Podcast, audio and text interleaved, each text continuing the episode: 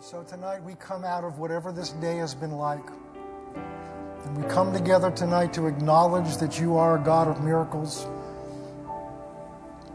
And we pray tonight, Father, that through the Holy Spirit, whatever the need is in every person who's here and everyone who is watching online, that by the Spirit you'll take this word and you will minister to us. Those that need encouragement, that they will be encouraged. Those that need correction, they'll be corrected. Those that just need to hear a word from you. Some of them are desperate tonight, Lord. And they need to know that they can make it. And so we're asking you by your word and by the Spirit of God to minister to us what we need to hear tonight. And as always, I just trust myself to you to take what I know you put in my heart and the word that you've given to us, and just to trust that to you, that you would deposit that as only you can in the hearts and minds of everyone within the sound of my voice. And for this we give you thanks in Jesus' name. Amen and amen. Well, welcome those of you that are watching online. We're glad that you're with us. Before we get in the word, I just want to acknowledge a couple of people tonight. I just, it was in my heart to, to express our thanks to Rodney and Gladys for their faithfulness for all this time on Wednesday nights to come and, and to just lead us into worship. And, and they were here, I was thinking as we were began to worship tonight, I remember nights when COVID began. And the only one of us in the room was Pastor Ray, Rodney and Gladys, me, Mike and the, doing the TV, and two cameramen. And that was it. And we were able to continue church because of their faithfulness, and they have been faithful through all of this. And I just want to personally thank you. You are an encouragement to me and to us. Praise the Lord. Well, we've already prayed over the word. Um, the times you have a message that God just gives you, and this is something that's been, been growing in me. There's a, um, you know, one of the things I've been praying about, well, as we go through this transition, what is, what is, what, what is afterwards for me? I'm not disappearing, but my role will change. Lord, what is it? There's still so much in me, and I just, my, my, my wife has been after me for a long time, and Pastor Chris has been after me to take some of these teachings and put them in book form. And so that's one of the things that I believe that I'll be doing, and one of them will be the course we've done just done recently on renewing the mind. But God keeps alerting me that don't get stagnant in the things that you've taught before, because He's always growing and changing with us, and I'm growing and changing, and, and God wants whatever we do to be current. So, what I'm going to, going to begin to talk about tonight, and I don't know how many other opportunities I'll have to do this, but I want to talk about it's like a second phase to renewing the mind that God's begun to open my, my eyes to. And so this has been stirring in my heart, and as I was praying about what, what to do tonight, and the next time I do this is, is um, was to begin to get into this, and as we do it, we'll begin to develop. But then every once in a while, you have a day where the message you prepared you realize is for you. Do you ever have one of those days when you just get one series of bad news after another? Am I the only one? No. Maybe it's the people online. That's what it is. It's just, you, you turn around, and of course, with text and emails now, you know, the, the problem you just think you've gotten solved, and then the washing machine breaks. And, and, just, and then, and the Lord just brought me back. Son, you need to listen to what you've got to say tonight as much as anybody else. So we're going we're gonna talk a little bit more about renewing the mind. And where we've talked before primarily about how your mind works biblically, not physiologically. Um, where your mind how it fits into the design that God had for you. Um, we're going to talk about what to renew your mind to. We talk a little bit about that at the end, and this is something that God has been really opening my eyes to. Um, so in this series, we talked before. We talked more about the process of renewing your mind, the process of how your mind works and learning to get a hold of your thoughts and, and those kinds of things. And we, we looked at three concepts thoughts, imaginations, and strongholds. And the key in there is the concept of an imagination or a reasoning. And we taught this course, we, there, were, there were two graphics that we used. So if you could put the first one up. This was a cat. This was a, I didn't put the picture up. This is taken from a page that, that we used for our kids called Connect the Dots. And we talked about in renewing the mind that your mind thinks in series of thoughts that then your mind collects together and forms some kind of image, and then you respond or react to that image. And it can be an image of what God's like, which is what we're going to talk about, an image of what you're like, an image of what your spouse is like, an image of what's going to happen. And it's not, it's made up of a series of thoughts that your mind has connected together to form an image. Unfortunately, our mind often gets assistance from Satan to tell us how to connect these dots together because he has a vested image, vested interest in forming images in your mind that allow him to accomplish in you what he wants, wants to do. So, this is an example of connecting the dots the wrong way, and that kind of looks like a monster. So, if you put the next slide up, this is just to remind you this is connecting the dots in the right order, and it forms some kind of image of a cat. And your mind works this way all the time. Every thought that you get into your mind and you t- receive in your mind is intended to form some kind of image. And when we came towards the end of that course, we talked about being purposeful in this. So you purposely choose what image that you want to create, and then you put dots in your mind, image, thoughts that will put together and create, create that image. Now, what I begin to discover is that, is that, that these images, we talked about this before, these images, if they stay there long enough, if you act on them long enough, they become a stronghold, and those strongholds are things that control you. What I've been learning is that Satan wants to create strongholds in your mind whether it's a stronghold of fear, a stronghold of failure, a stronghold of, you know, this is never going to work, a stronghold of I'm never going to get anywhere, whatever that image or stronghold that he forms in your mind, it's like a castle. And in the old days, they would build these castles, these strongholds, and the army would dwell inside that castle because it was a safe place, prepare their strategies, and from inside that stronghold, they would go out and do battle.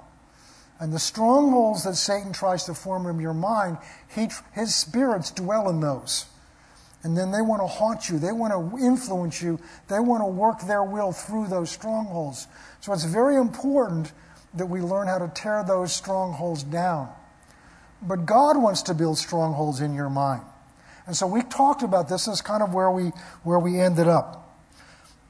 So we're going to be examining, we, we are examining now the thoughts and imaginations and strongholds that God has for us. Since your mind controls, we learned this before, your mind controls what goes into you and it controls what goes out of you. Your mind is a gate. If you don't understand something, it never gets in you. Or if you ever heard a teaching, and, and I have this happen sometimes, I, I hear a teaching and it doesn't line up with what I believe or what I've been taught before, my mind just resists it. It just doesn't get in. If it, it's, I've been learning there's some, some thoughts that come to us from God's Word, and I don't let them in because if I let them in, then I got to do them. I'll let that just kind of sit. and so, but my point is, our mind controls what we let into us, and it also controls what we allow God to bring out of us. So the Spirit of God moves on you to do something. And you get this inspiration in you to do it. And once it gets to the level of your mind, your mind is intended by God to figure out how to carry out that will. But our unrenewed mind starts figuring out what that's going to cost me. And now I get into common sense and, and reasonings, and they will eventually talk you out of doing what God told you to do. So we covered all of that. But I want to begin to look at this from a little different perspective tonight. Since your mind controls what goes into you and what comes out of you, these thoughts, imaginations, and strongholds determine what God is able to flow in you and what God is able to flow through you. It's interesting as I began to look at this to realize how many times Jesus confronts the thought patterns of his disciples. Jesus confronts the thought patterns of his disciples. Uh, there's a verse I want to quote to you. I forgot to give it to them to put it up there, but it's in second. It's in Philippians two, verse five. It says, "Have this mind in you, which also was in Christ Jesus." Now, I've very often, thank you, quick. I've very often heard this taught as what this means is we have the same mental capability that Jesus has. Well, after all, I've got the mind of Christ. That's not what he's saying. Because he's going to go on, we're not going to look at this tonight, we may look at it later on. He goes on to tell you what that mind is, what that mindset is. Because what he says is, have this mind in you, which also is in Christ Jesus. Because although he was equal with, although he was in the form of God, he did not regard equality with God something to be held on to, but he emptied himself, he humbled himself. So it's a mind attitude that Jesus had towards himself and towards God.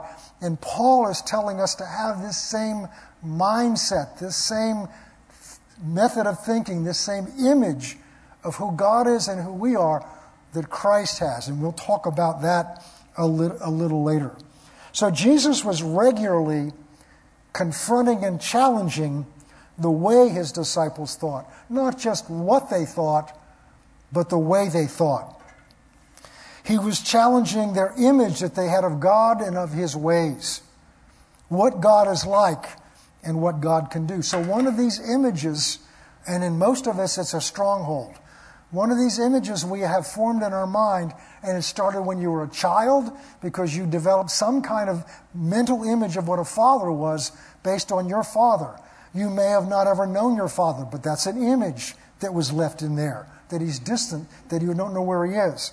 Maybe you had a father at home, but he was physically there, but he was emotionally distant. Maybe you had a father there that traumatized you or caused all, all of those created thoughts in your mind that formed images, very subtle in many ways, of what a father is. And now you come to Christ, and we begin to hear and read scriptures about God as our Father, and your mind immediately takes that image you have and again, it's often very subtle and begins to transpose that on to what the word says about the Father. God is your Father. And that image you have filters what you're able to receive from God's word about God's love for you and who God is as your Father. There's some men in the Old Testament that had a, had a, a good, healthy image of what God was like, but most people in the Old Testament did not. One of them that had a good image of what God was like, that knew God, was King David. King David was able to operate in a relationship with God that was beyond the Old Testament law because he, had, he understood and had an appreciation for who God was in his character and nature. Moses was another example of that. So put Psalm 103, verse 7 up. And by the way, it was King David that knew God that was able to recognize this about Moses. God made known his ways to Moses, but his acts to the children of Israel. Israel knew what God did and what God said, but they didn't know his ways. I've often used as an example that, that Anita and I used to, we don't do it very much anymore, but we used to enjoy dancing. She still loves. We go on vacation and somewhere out and they're playing music. Sometimes we've done it in our kitchen, and and we'll just dance together. And what happens is is I don't tell her um, I'm about to move my left foot back forward, so you need to move your right foot back. I don't tell her what I'm going to do. She knows me well enough. She's sensitive to the movement that she can flow just with me. And David knew God well enough Certainly didn't know him perfectly, well enough so he understood God's ways, how he could approach God. Moses, because Moses stood face to face with God on several occasions and argued with God. You better know God's ways when you're going to argue with him and live. And so, so their images, they had images, healthy images of who God is. But Israel, who was in a covenant with God, had no idea what God was like. And as a result, they were unstable and, all over the place. So this is very important. Very important. The, the law, the Old Testament law, revealed God as a judge. But Jesus came to introduce him as our Father. Satan's, Satan and his world system, and this includes religion, have established strongholds and images that oppose the true image of God. And the key scripture, scripture here is 2 Corinthians chapter 10. And we've used these, talked about these before when we talked about renewing the mind. For the weapons of our warfare are not carnal, but they're mighty in God for the pulling down of strongholds. Verse 5. Casting down arguments. King James says imaginations.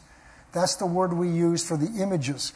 But the Greek word there, arguments, literally means a system of reasoning that presents or defends a concept or an idea. So Paul is saying that we are to cast down a, a system of thinking and of processes or images and every other high thing. And look what they do. They exalt themselves against the knowledge of God. So Satan is at work in this world right now, and Satan is trying to be at work in your life and in your thinking to construct in you systems of thinking and images and thought processes that, that exalt themselves against truly knowing what God is like. The only people Jesus really got angry at in his earthly ministry were the Pharisees and the Sadducees. Why was he so angry at them? Because they taught a system of rules and regulations that actually created a block, an interference between God's people and Him.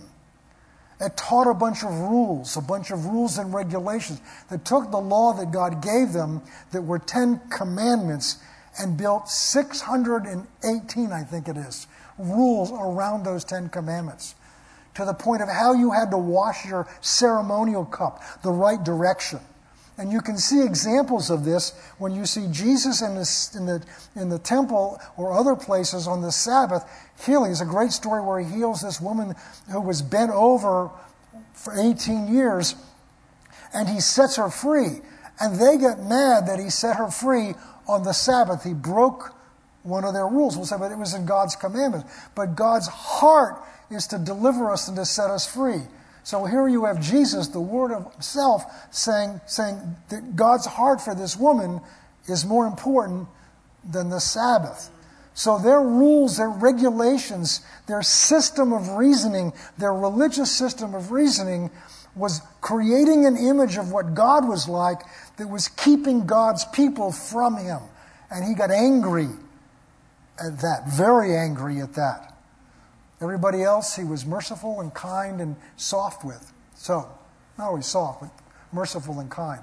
So these arguments, these are systems of reasoning, patterns of thought, and they're not accidental. They come from Satan because they're designed to exalt themselves against the knowledge of God in order to bring every thought into captivity into the obedience into the obedience of Christ. I want to talk for a minute about this image this image that we need, why it's so important. So let's go to 2 Peter chapter 1. This is Peter, obviously. Grace and peace be multiplied. I like this. Not added, but multi- grace and peace. Could you use more peace right now? Could the world use more peace? Can the church use more peace? Could you use more peace tonight and more grace? Well, here's how you receive it it's multiplied to you through the knowledge of God, of what God is like, of God's ways, of the correct image of God, of how God thinks. It's multiplied to you in the knowledge of God and of the Lord Jesus Christ. Keep going. As his divine, listen, let's, let this sink in. As his divine power, this is the power of God has given to us all things that pertain to life and godliness. So do a just quick inventory of yourself. Is your life right now filled with the life of God and His godliness, His peace, His grace? And how do we receive that? His power is, has given to us all things that pertain to life and godliness. And how is it received? Through the knowledge of Him who's called us by glory and virtue. Next verse. by which he has given to us exceedingly great and precious promises, that through these you may become partakers of the divine nature, having escaped the corruption that's in the world. And all of this God's given to us through his power and through his word, but it cannot be received until we change the image we have of God, of what He's really like. Why? Because our mind blocks it up. It doesn't fit into the image. It doesn't fit into the image. So if you've been formed an image that God is angry, that God wants you to prove yourself and test yourself, then you're going to interpret everything that you receive of the grace of God and love of God in terms of that. It will filter it out. And why are those images in your mind? Satan has sown those into your mind so that they will exalt themselves to keep out the knowledge of what God is really like and how God thinks. So, this is very, very important. This is why Jesus kept challenging his disciples and challenging the strongholds that were in their minds. And remember, none of these were educated men. These were, by and large, they were either farmers or the ones we know of were fishermen. So they weren't educated. We know they weren't educated because in Acts, it refers to the fact how can these uneducated men speak such? And then they concluded, well, they must have been with Jesus. Jesus wasn't educated. They marveled at him, even when he was young. Where did he get such wisdom? Because he knew his father. And so his father's, his father's wisdom was able to be multiplied through him. Now, I was meditating on this one day, and it, it dawned on me that, that through a story we'll, we'll tell in a few minutes, that when God created man, he did create him with the mental capacity that God had at the time. Because man, God gave to man the assignment to name every creature that existed, not just animals, but plants. So he had the mind of God. He saw things in the terms that God saw them in. He saw things in terms of the potential and the capability. But remember what Satan was able to get them to do? In fact, what does Satan start doing? How does he get entrance to, to, their mind. It's by getting them to accept thoughts about what God's like. Has God said that if you eat of the fruit of that tree, you're going to die? Because God knows something He didn't tell you. That's trying to change their image of God. God's holding something back from you. God has an ulterior motive. He's trying to keep you from being like Him which was a lie because he made them in his image. He's trying to keep you from being like him. He's sowing, he's sowing thoughts. And Eve did not resist those thoughts. She meditated on those thoughts and she allowed them in. And she's allowing Satan to begin to form a contrary image of God that will now exalt itself against the true knowledge of God that they already had. God's trying to keep, He knows that in the day you eat of it, your eyes will be open and you'll be just like Him, knowing good from evil.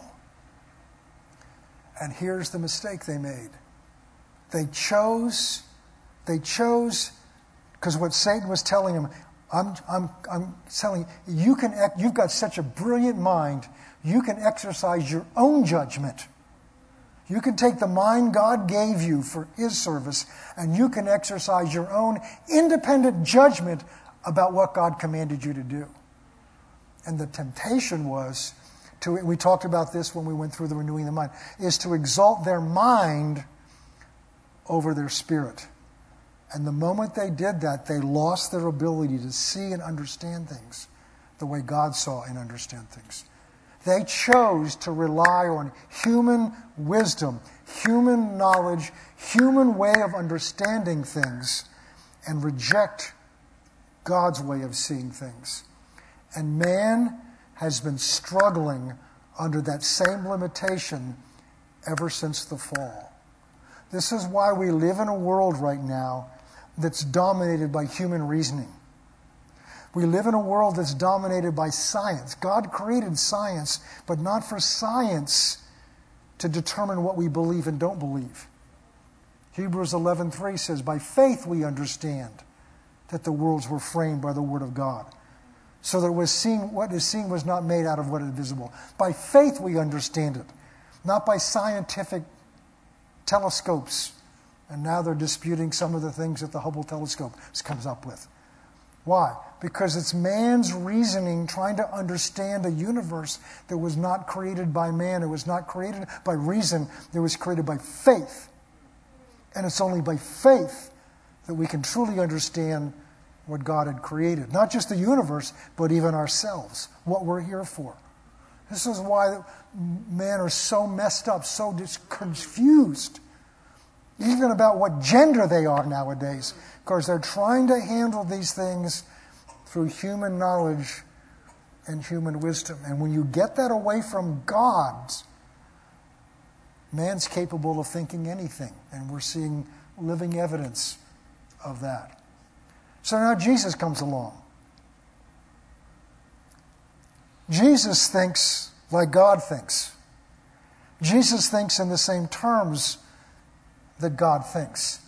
And now he's called 12 men to follow him and to serve him. And there were 70 others, but the 12, the principal ones.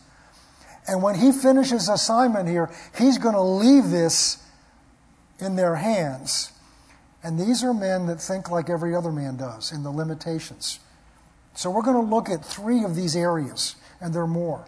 We're going to look at three of these areas where, where these men operated under the kind of limitations and the kind of images and limitations that we all do look, look at God in terms of and circumstances in terms of.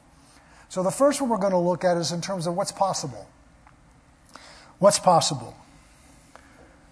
Images and strongholds that Jesus challenged in them and challenges in us. And so the first is what's possible. Well, you know, we all know Scripture, and we're going to look at it. With God, all things are possible. But do you really believe that? Do you really believe that with God all things are possible? Oh, yeah, of course I do. Up here. Because we know what the Scripture says. But do you really believe that in your heart? We sang about it tonight. Do you really believe it in your heart? So I got several pieces of, pieces of bad news today. Not terrible, but just one piled on top of just about the time I think we figured an answer to one thing, now another piece of bad news falls on top. And my first reaction is, I don't know what we're going to do. And then I had to go back to my message tonight. Jesus didn't think in the same terms that anybody else thought in. Remember, let us have this mind in you, which also is in Christ Jesus. We're called to think about circumstances the way God thinks about them. I'll give you another example from the Old Testament. What I'm talking about. David and Goliath. Wonderful children's story, you know, learned it in children's school when I was growing up in Sunday school and all this. And I was meditating on this one day. Actually, I actually wasn't, no, I was in Bible school. And they were teaching about the blood covenant and used this as an example. And my eyes just got open to it. Situation you've got David. David is the youngest son of his father Jesse and his older brothers are in the, in the armed services, and they're out in a time of war with the Philistines. And Saul is the king of Israel. He's also their commanding general. And they're lined up on one hill. And their enemy, the Philistines, who are trying to drive them out, are on the other hill. And the Philistines come up with a really simple way to conduct this battle because they have a champion whose name was Goliath. And Goliath, based on different calculations of what a cubit is, is somewhere between 9 and 12 feet tall. And Goliath has this heavy armor on. He carries a spear. I'm not going to go through all the story, but the spear, the head of the spear was 16 pounds. He's got a heavy piece of, of, of, helmet on that had a piece of bronze front that goes down and covered his, the vulnerable part of your skull, which is right up in here. And he had a shield bearer in front of him. And so he would come out twice a day and make this demand. He would insult the Israelites. And he would call them the army of, Israel, army of Saul and he would insult them and say, you don't have, If you have anybody who comes out and can defeat me, then we'll all surrender. But if I defeat your man, then you'll surrender to me. And he came out twice a day for 40 days. And the brave Israeli soldiers were hiding in their camp for fear when they would hear him come out and make this challenge. And then David shows up. David's a teenager. He's mainly in charge of his father's sheep. And he shows up because his father has sent a care package to his brothers some food and cheese and things like that, and something for their commanders. And David shows up, and David's not a trained military man. But David has grown up out in the wilderness taking care of his father's sheep. And when you're out in the wilderness with a bunch of rebellious sheep, and all you've got is a shepherd's staff, and at night there are animals that want to eat those sheep, we know at least there was a lion and a bear that came after them. David had to learn to know his God. The David, the, man that wrote the 91st Psalm, didn't write that in a theological seminary. He didn't come up with it for a sermon. He learned it by, real, by living it out, out in that wilderness, taking care of his father's sheep. So he began to know his God and know what his God would do for him. David shows up on the scene. And David sees the same thing everybody else saw. He hears this Goliath come out and make this threats. And whereas Saul, who's seven feet tall, and his commanding generals and his soldiers and his officers are all huddled back in the camp in fear because this, guy, this giant is threatening them. David sees this situation, hears the same thing, but David doesn't process what he sees and doesn't process what he hears through the same image that the army, professional soldiers do. Because David hears what this man's threatening is he's threatening the army that belongs to the God who has a covenant with them. David thinks in terms of the covenant that God made with Abraham generations before. And whereas Goliath says, Who is this army that belongs to Saul? David stands up and says, You have accused the army that belongs to Almighty God. David saw things the way God saw them and saw the possibilities the way God saw them. So David says, I'll go after him. And all his brothers try to talk him out of it, and Saul's not so sure, puts his armor on him, and that's not going to work. And David said, I don't, I've never trusted these things. But I know what I've learned to trust in. It's not the armor that you can put on me. I've learned to trust in my God and what He'll do. And so David takes what he was used to. He takes a sling and six, five stones and picks them out. And he walks out into this battle, and the Goliath comes out again. And Goliath is insulted that this kid's come out against him with no armor. Because Goliath's looking at the situation in human terms. And David looks at Goliath, and after Goliath threatens him, David says, Before this is over, I'm going to have your head. And David takes that stone, you know the story, and he just threw it up in the air. And I don't have time to go through the whole story again, but I believe I've got ample evidence that when he threw that up in the air, God took that stone and God drove that stone down into Goliath's head. David and Saul, and Saul's army, all saw the same thing. They all heard the same thing. The same facts went in their mind. But David saw and heard them through a mind that had been renewed to who God really is and what God's really like. And as a result, God was able to deliver Israel through a teenage boy who had no weapons other than a slingshot. Because he was allowed God to work through him because he didn't limit what God could do through the image that he had of God.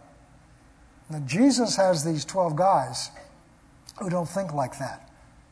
They worry about all kinds of things. So he's got to confront or challenge them. And actually, this begins with Jesus' birth about what, what's, what is, what's the limit of what God's able to do. His very birth explodes the limits of what we understand is possible. An angel appears to a teenage girl and says, Behold, you're highly favored of God. Well, that's great. I can get that. And God has chosen you to bear in your womb the Messiah. And Mary goes, uh, Sir, I got a little problem here you may have overlooked. I'm a virgin. I've never been with a man. and, and the angel's answer was, Oh, we didn't think of that. You're right. We'll just have to wait till you get married. No, the angel isn't moved about that. She says, How can this be? He says, The Spirit of God is going to come over you and overshadow you and will conceive in you the Son of God. I, you just can't begin to imagine what that must have done, done to her mind. And she said, Well, how can this be? I've never known a man. And the angel's answer is, With God, all things are possible. So he's saying to you're limiting what you think God can do here because the human experience is a woman cannot bear a son if she's never been with a man. So that can't be possible. And the angel said, Yeah, but with God, see, God doesn't look in terms of what human limitation is. By the way, He created you out of nothing. So with God, this is not a problem. It's not hard. Now, the key was her response. Because she said, Therefore, let it be done unto me. This is your handmaiden. Do with me what you choose. Now, she had a relative who had a similar experience. It was an angel appeared to her, her, her, her cousin Elizabeth and appeared to his, her husband while he was serving as the priest in the temple, and she was past childbearing age, and the angel said, Your wife Elizabeth is going to bear you a son, and he's going to go before the Messiah. And Zechariah, her husband, basically wouldn't believe it, so the angel had to shut him up so he couldn't say anything contrary until after John the Baptist was born. So his very birth starts out with something that's absolutely beyond the limitations of human possibility. And that's how God starts this ministry on the earth. A couple places where Jesus confronts the thinking of man. Mark chapter 10. Jesus just had an encounter with a rich young ruler. And uh, he, the rich young ruler, when Jesus called him to follow him. And the rich young ruler says, That's fine. And he said, All you have to do is you have to take everything you own, because he knew he was rich, and sell it, give it to the poor, and then come and follow me. And because he was very rich and he was not yet ready to do that, he walked away sorrowfully. And then Jesus turns around and says to his disciples, He's going to teach them something now. How hard it is for those who have riches to enter the kingdom of God, because he knows the hold it has on them. They've just seen it. Verse 24. And the disciples were astonished. See, it confronts their thinking. The disciples were astonished at his words. And Jesus answered again and said to them, See, he's, he's changing their thinking. Children, how hard it is for those who trusted riches to enter the kingdom of God. Not those that have riches, those that trust in riches. And then he says this statement, which was well known, but just jolted them. It's easier for a camel to go through the eye of a needle than for a rich man to enter the kingdom of God. And look at their response. And they were greatly astonished, saying among themselves, Who then can be saved? So they must have had something. Look at Jesus' answer. Jesus looked at him and said, With men it's impossible, but not with God. For with God all things are possible. What are you facing tonight? What is it that may look overwhelming to you? What if it may look impossible to you? Are you thinking in terms of human thinking, reasoning, experience as to what's possible? Let's look at another example here. Mark chapter 9, Jesus has been on the mountain with Peter, James, and John, and they've just seen They've just seen the most amazing thing they've ever seen. They say Jesus, whom they know, They've touched him, they've been with him, they sleep in the same camp with him, and he leaves them there. He goes over, and all of a sudden his clothes are changed, and he begins to glory with the glory that he had originally before he became a man. And then Moses and Elijah appear, and they're talking to one another. And Peter's so awestruck by this, he wants to build three tabernacles. He wants to preserve this experience. And then this ends, and Jesus comes over to them and says, Don't tell anybody about this until after I've gone. They come down off the mountain after this incredible experience they've just had. Supernatural experience, things that, that, that Peter talks about later, I can hardly describe in words. And they come down, and there's chaos in the camp. Because a father has brought his son to the disciples who's demon possessed. The, disciple, the, the, the son is demon possessed and keeps the demon throws him into the fire into these, these probably epileptic, epileptic uh, convulsions. And the father sees Jesus and runs, brings the son over to him and basically says to him, uh, You know, your, your, your, your disciples couldn't cast him out. And Jesus said, well, Bring him to me. And Jesus said to them, to him, If you can believe, well, the, the, the, the verse before this, the father says, If you can, will you set my son free? So he's not convinced Jesus can do this because he just saw nine of the disciples fail. Jesus' answers, I love this, says, if I can, if I can, if you can believe, all things are possible to him who believes. So I'm not what's limiting what can happen here. Your mind is what's limiting what can happen here. And then he makes this wonderful statement to Jesus and Lord, I believe, help. Help my unbelief. Another example of just Jesus operates outside the box of human thinking and reasoning. There's a point where there, Jesus is finished ministering, it's getting late. He sends them to a boat to go to the other side of the lake, and he goes up to pray. And about the third watch, I forgot exactly when it was, during the night, he comes walking to them on the water, and a storm comes up. And they're in a boat. And these are professional fishermen who fish out on the water, so they're professional sailors. And the water's coming in the boat, and they're scared. And it's about to get worse because they look up and they see a man walking towards them on the water. Now, here, the point here is this their senses are seeing Jesus walk on the water. But those senses, that visual sense, has to be interpreted in terms of what it means through their human mind. And their human mind is going to process things in terms of the limitations of human experience and human reason. And everybody knows, as a human being, you can't walk on water in a storm or in the calm. So they take this visual image, which is accurate, a man walking on the water, and their mind has to recompute this in terms of something that makes sense to them, so they say it must be a ghost, even though they see a man. And they cry out in fear.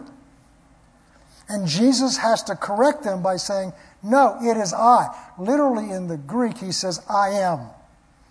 And the moment he says, I am, they know who he is. And he says, Be not afraid, be boldly courageous, literally is what it says. Now, in Matthew's account, Peter now sees who he is, sees that Jesus, a man, is walking on the water, and Peter's mind begins to expand a little beyond what human reasoning says, and he wonders if he calls me, maybe I can do this too. See, a lot of times we laugh at Peter, but Peter stepped out of the boat. So Peter says, Lord, if it's you, bid me to come. And Jesus says, Come. I often try to imagine what this must have looked like and what Peter, an experienced fisherman, it may have been his boat, has to put his legs over the side of the boat. Remember, it's a storm. And step out on that water. But it dawned on me one day in meditating on this Peter did not step out on the water, he stepped out on the word come.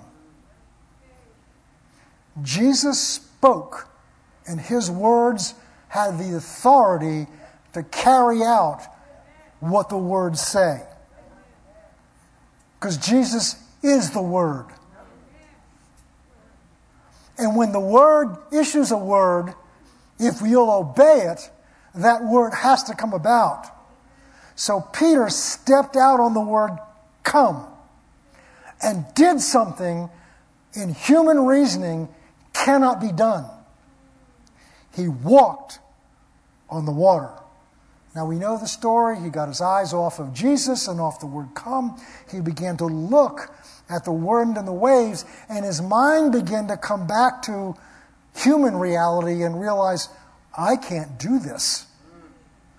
Man can't do this. And the moment he did that, he began to sink. I often wondered about how do you begin to sink? If you're not sure, uh, when the service is over, we'll go out in the pond back here and you step on it and let's watch you begin to sink.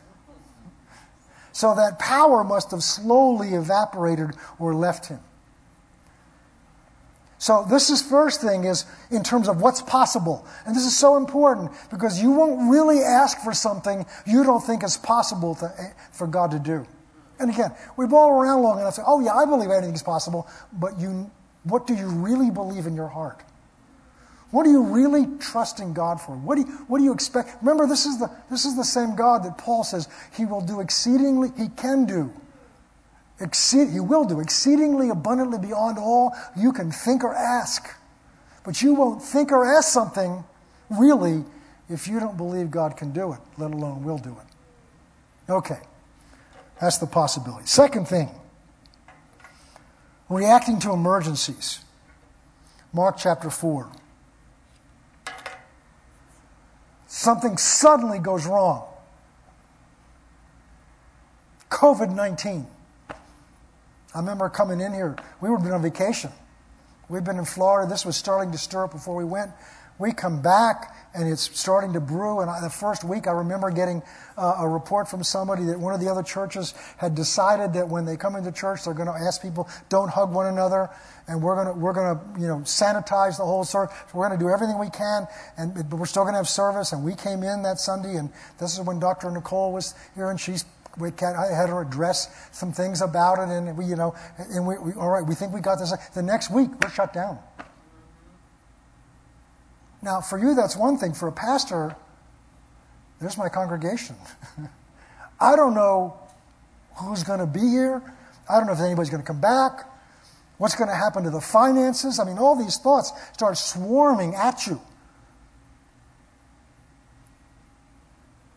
And this is where you've, what you put in you matters. Because I've learned to look inside to the one who lives inside.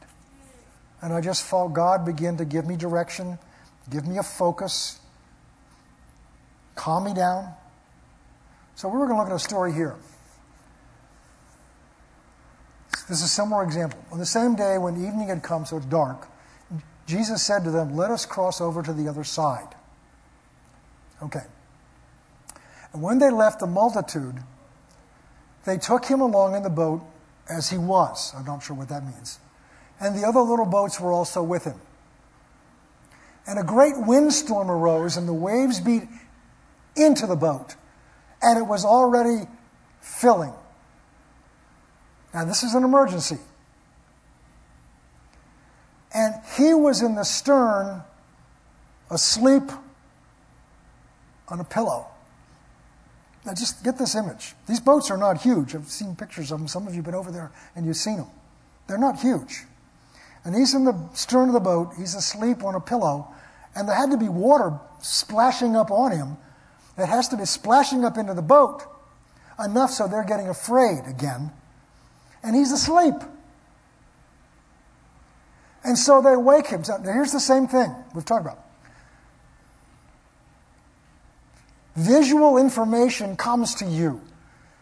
Not just visual, you're feeling the boat move up and down, back and forth. You're feeling the wet waves come in on you, the spray in your face. It's dark. And you're in the middle of the sea, this, this lake, but it's, the storms out there can be fierce. And your mind is drawing conclusions because your mind is designed to connect the dots together and create an image. And the image that's getting created in their mind is we're going down. We're not going to make it. Even though he said, let's go to the other side. So, this information, so you get a phone call, you get a text, you get an email, somebody shows up at your door with this bad news. You wake up in the morning and the refrigerator's not working. And you go downstairs to get the laundry out and the washing machine's not working. You go to start your car and the car's not working. And it's all piling up on you and it begins to connect, your mind starts connecting dots together about what's going to happen to you. Or you, you, you, you look, however you get your news, and you find out that gasoline prices is going way back up again. And you find out that inflation is going up and you hear reports that you can't get toilet paper. Remember those days? And people are lined up in a panic that they're not going to be able to get toilet paper. What do they do? They're connecting dots, forming an image, and they're reacting to that image. And that's what's happening here. And this is really happening. Those waves are real. That wind is real. The water's real. The dark is real. And he's asleep. You ever feel like he was asleep in one of your storms? But maybe he knows something they don't know. Maybe he understands something they don't understand. Maybe in the middle of what you're going through and what looks so bad, he understands something you don't understand. Maybe he sees something you don't see. So, what do they do? They react to the image that they have. And they awoke him, and look what they do. They say the same thing to him that Satan got Eve to believe. Teacher, don't you care that we're. They, they react to an image they now have of him and whether he cares about them or not.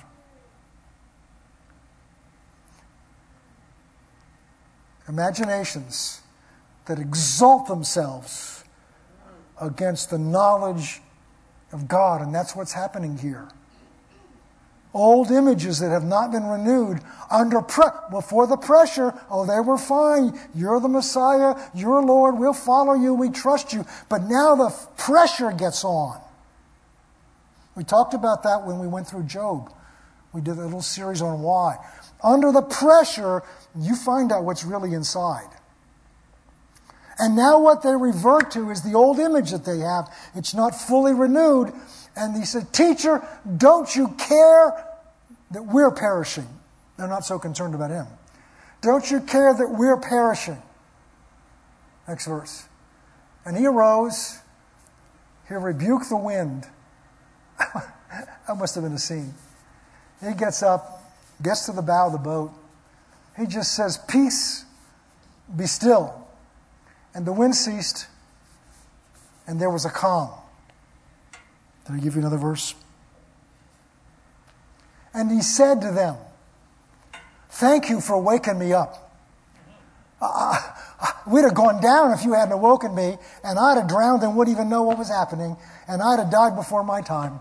Oh, thank you so much for waking me up. And I'm sorry I was asleep in this crisis. I should have been there for you. No, he rebukes them. Why are you so fearful? Wait, Lord, I know you were asleep and you didn't see it, but there was a storm we're in. A storm. I know it's calm now. The waves, they were coming in the boat. See the pillow you were on? You know, it's wet, isn't it? Lord, you were asleep. You didn't see what we saw. He says, But why were you so why, why were you so fearful? I am convinced that Jesus could not understand fear. It didn't compute up here. Why? Because he didn't think in the terms that our fallen mind thinks in. He thinks in terms of his God, his Father, who will never leave him or forsake him. He thinks in terms of his God, who has sent him to this earth to die on a cross at a certain time, not in the middle of a lake in a storm. He thinks in terms of a guy who can walk on water. So when you can walk on water, whether the boat sinks or not really isn't that critical. He doesn't think in their terms because he thinks in the terms that God thinks at because he has no strongholds in his mind that exhaust themselves against the knowledge of God. How is it that you have no faith? He was constantly frustrated with the fact that they had no faith. Why? He couldn't understand it because he knew what God is like. He knew what his father's like. That's why he says in Matthew in the Sermon on the Mount, when he talks about prayer, he says, You notice most of the things he teaches about prayer have nothing to do with your needs? He says, Because don't you know? Your father knows what you need before you ask. Why? Because he's always thinking about you. He's made provision for you. He wants you to ask. He stands at the tomb of Lazarus. Everybody's crying. He was crying for the women. They're moaning. There's a funeral going on, and they're all gathered around. And he know, he's about to raise Lazarus from the dead. And he says, Father, I'm saying this out loud so they'll know you did this.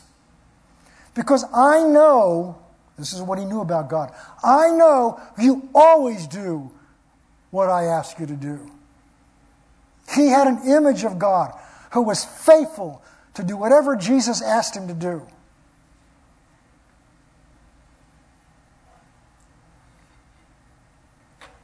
We got to move on.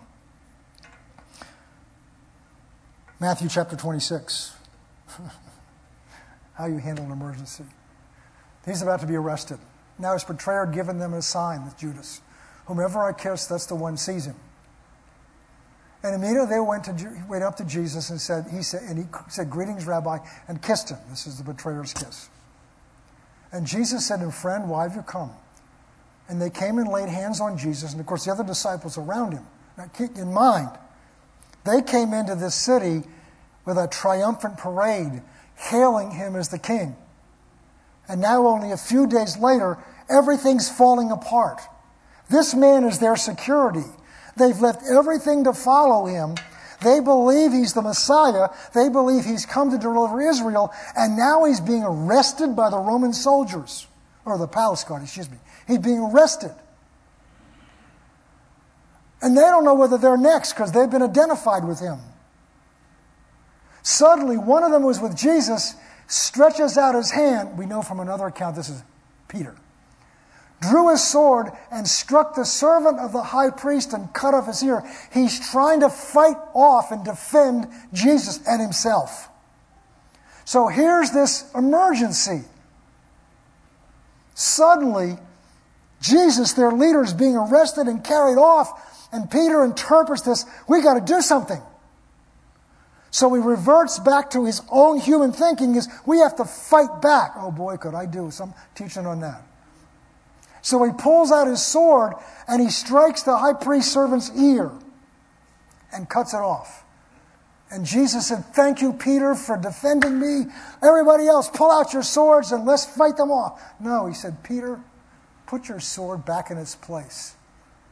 For all who take up the sword will perish by the sword. The next one's so great. Do you think I cannot now pray to my Father? So this is what Jesus understood. Jesus knew what could happen. He knew what was available to him. He knew what his father would do. Don't you think that I could now pray to my father and he would provide me with more than 12 legions of angels? Don't you, you're not looking at what, you don't see what I see. It's not because I'm being overtaken against my will. This is the will of the Father. Peter was always struggling with that. Okay. How then could the, so how then could the scriptures be fulfilled that this must happen? One more thing we'll cover. We could cover many more. That's emergencies. Response to need. Oh, this is good. John chapter 6. This applies to all of us. After these things, Jesus went over to the Sea of Galilee, which is the Sea of Tiberias. And a great multitude followed him because they saw signs which he performed on those who were diseased. He's healing people. And when Jesus went up on a mountain, he sat there with his disciples. And now Passover, Feast of the Jews, was near. Jesus lifted up his eyes, and seeing a great multitude coming to him, he said to Philip, Where are we going to get bread to eat these, to, that these people may eat? But he said this, look at this, to test him. So Jesus is trying to teach them something here. For him, he knew himself what he was going to do would do. Okay, keep going. Philip answered, Lord, 200 denarii worth of bread's not sufficient for them, that everyone that should get have a little. So here's, they're looking at, here's the emergent, here's the situation. They've got 5,000 men, let alone the women and children. There may be 20,000 people here, out in the wilderness. And Jesus has raised a challenge. We need to feed these people. They're thinking in natural human reasoning. What do we have? Let's take an inventory of what we have. And Philip must have already done this because he says, We don't have enough money to go buy food for them. And if we did, even if we did have enough, they'd only get a little. See, they're thinking in terms of what they can do, and their biggest hope is maybe to provide just a little bit for them an hors d'oeuvre. God doesn't think that way. One of his disciples, Andrew, Simon Peter's brother, said to him, they're all coming up with their ideas. There's a lad here. He's got five barley loaves and two fish. well, what are they among so many? So they're looking at what they have to determine what Jesus can do. And Jesus said, Make the people sit down where there's much grass in place. So the men sat them down by numbers of 5,000. That's the men. And Jesus took the loaves, and when he'd given thanks, he distributed them to disciples. In, in the other accounts, they said, We don't have enough here. He says, Well, take what you have and bring it to me. And he distributed to the disciples, and the disciples to those sitting down, and likewise the fish, as much as they wanted, not a little bit, as much as they wanted. So when they were filled, he said to the disciples, Gather up the fragments that remain, so that nothing is lost. And therefore they gathered them up and they filled 12 baskets with a little boy's lunch after 20,000 people were fed. 12 baskets with fragments from the five barley loaves that were left by those who had eaten. Then those men, when they had seen the sign that Jesus said, said, Truly, the prophet who is to come into the world. They've now got it. They've now got their mind renewed to what Jesus and God can do. Not quite. Let's go over to Mark chapter 8.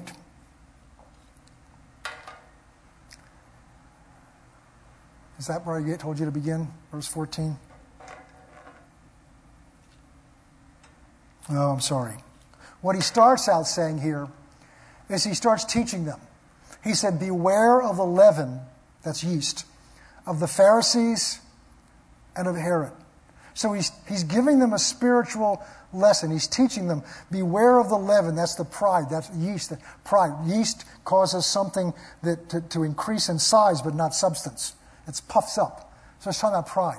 Beware of the pride of the, of, the, of, the, of the Pharisees, which is the religious method of thinking, their process of thinking, and beware of the leaven or the pride of Herod, which is the political system for solving problems.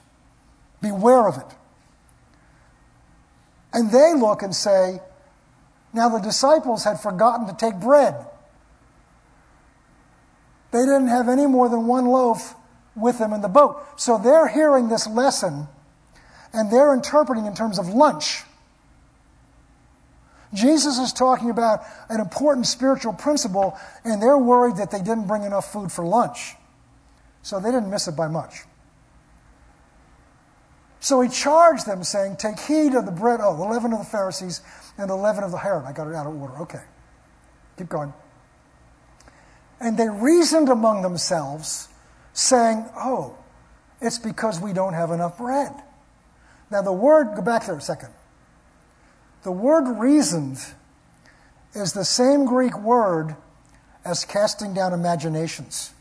It's a system, a method of thinking, it's a pattern of thoughts.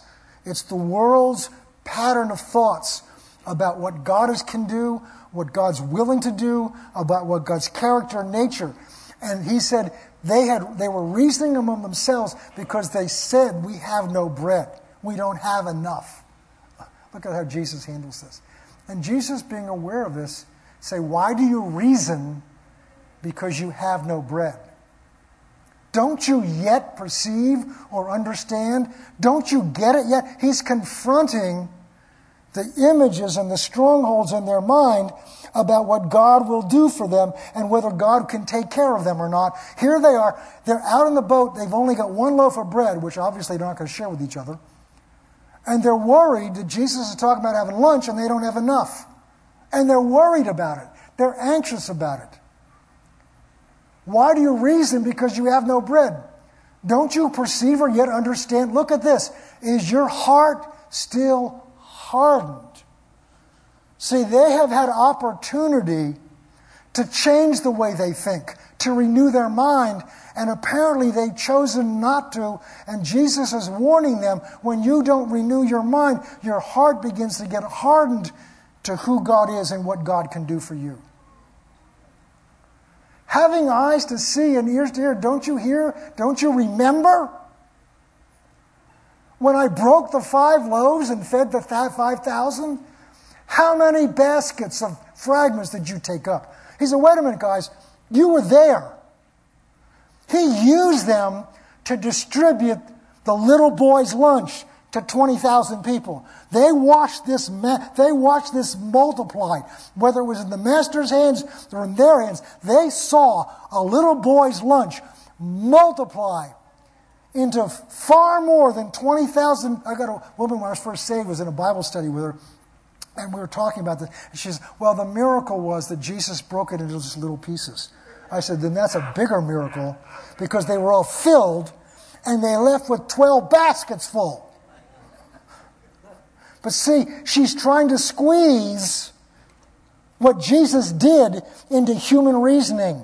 It's like, oh, that has to be a ghost because a man can't walk on water. Jesus is confronting the strongholds and the images that were in their mind that were limited in terms of what God will do for you, how God will take care of you, God will provide for you.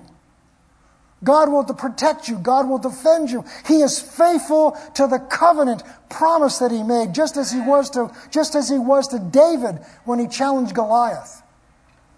So he said, weren't you there? You guys brought the baskets home. How many of them were there? Twelve. Oh, and you were, by the way, I did it another time.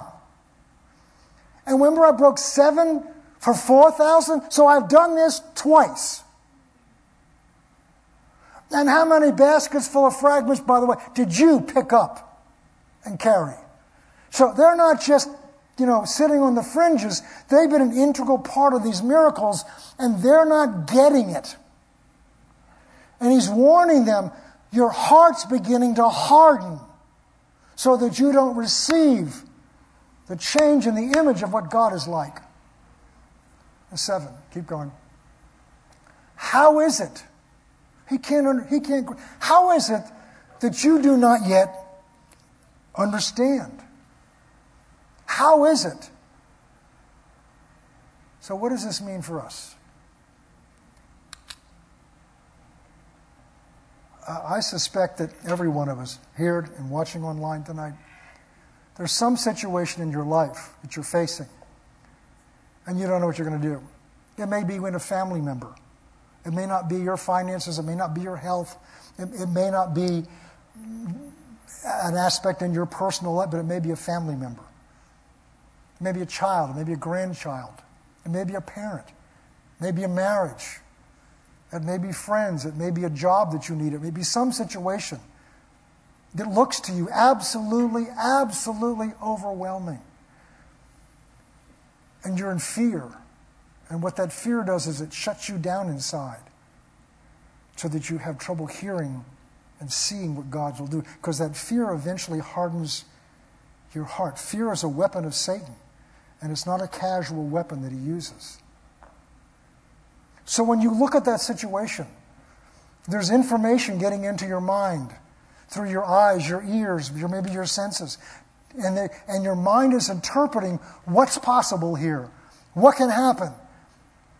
And the question is are you analyzing that? Are you responding to that based on your human experience and your human reasoning about what's possible? Or are you renewing your mind to who God is? What's possible with God? Who created the universe with just words? Let there be. Who sustained your life for every moment that you've been alive? We pray every breath that you breathe, but that's literally true. Every moment you're alive has been sustained by God's word, who surrounds you with his loving kindness and tender mercies, who goes before you to make a way. This God who's promised that he'll cause all things to work together for good. No matter how bad it may seem to you, he'll work it together for good for those who love God and are called to his purpose. The God who spared not his own son, but delivered him up for you. How will he not also, together with you, give you all things? If he didn't withhold his own son, why would he withhold anything else? And let's think about what is it that God has as a resource for you.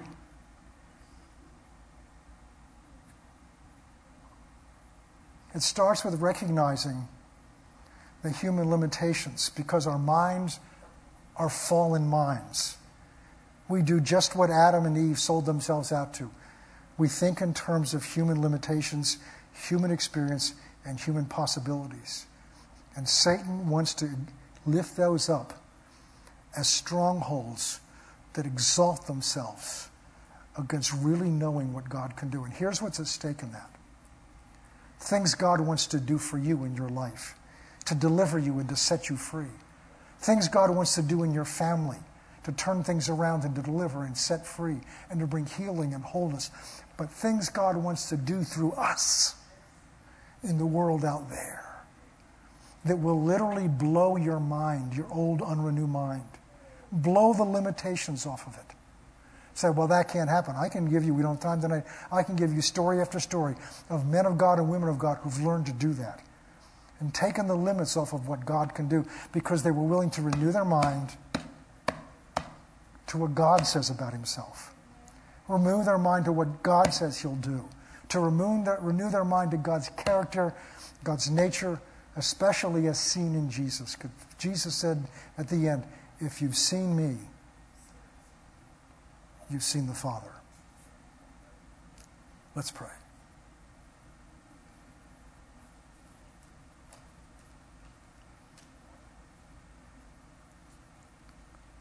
Father, we hear, hear so often that because you love us, you, you love us and accept us right where we are. And we know that's true, but we also know from your word you love us enough not to leave us where we are. And just as Jesus trained his disciples and challenged his disciples through the Holy Spirit in the circumstances of our lives, you want to challenge us and train us so that we'll learn to look at the situations in our lives not in terms of CNN, not in terms of Fox News, not in terms of our church or theology, but in terms of what you say your will do, what your word says you're like. We look at things you've already done in our lives. We look at ways that you've already delivered us and always already provided for us when it looked like there was no answer. And you don't do that on isolated occasions. It's your character and your nature. And so we come to you tonight, Father, as people that are here tonight because they really want to know you, they really want to learn, they really want to grow and mature. And, and I believe tonight you've met us here.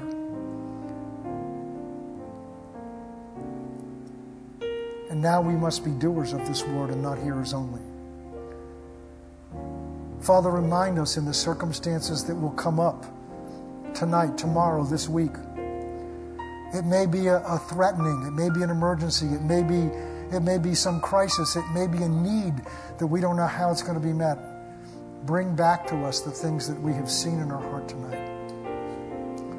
And begin to show us as we open up to the steps of faith that we can take. Thank you for your love and your grace and your mercy. In Jesus' name. Now, Father, we want to pray over offerings that have been brought here, either brought here tonight.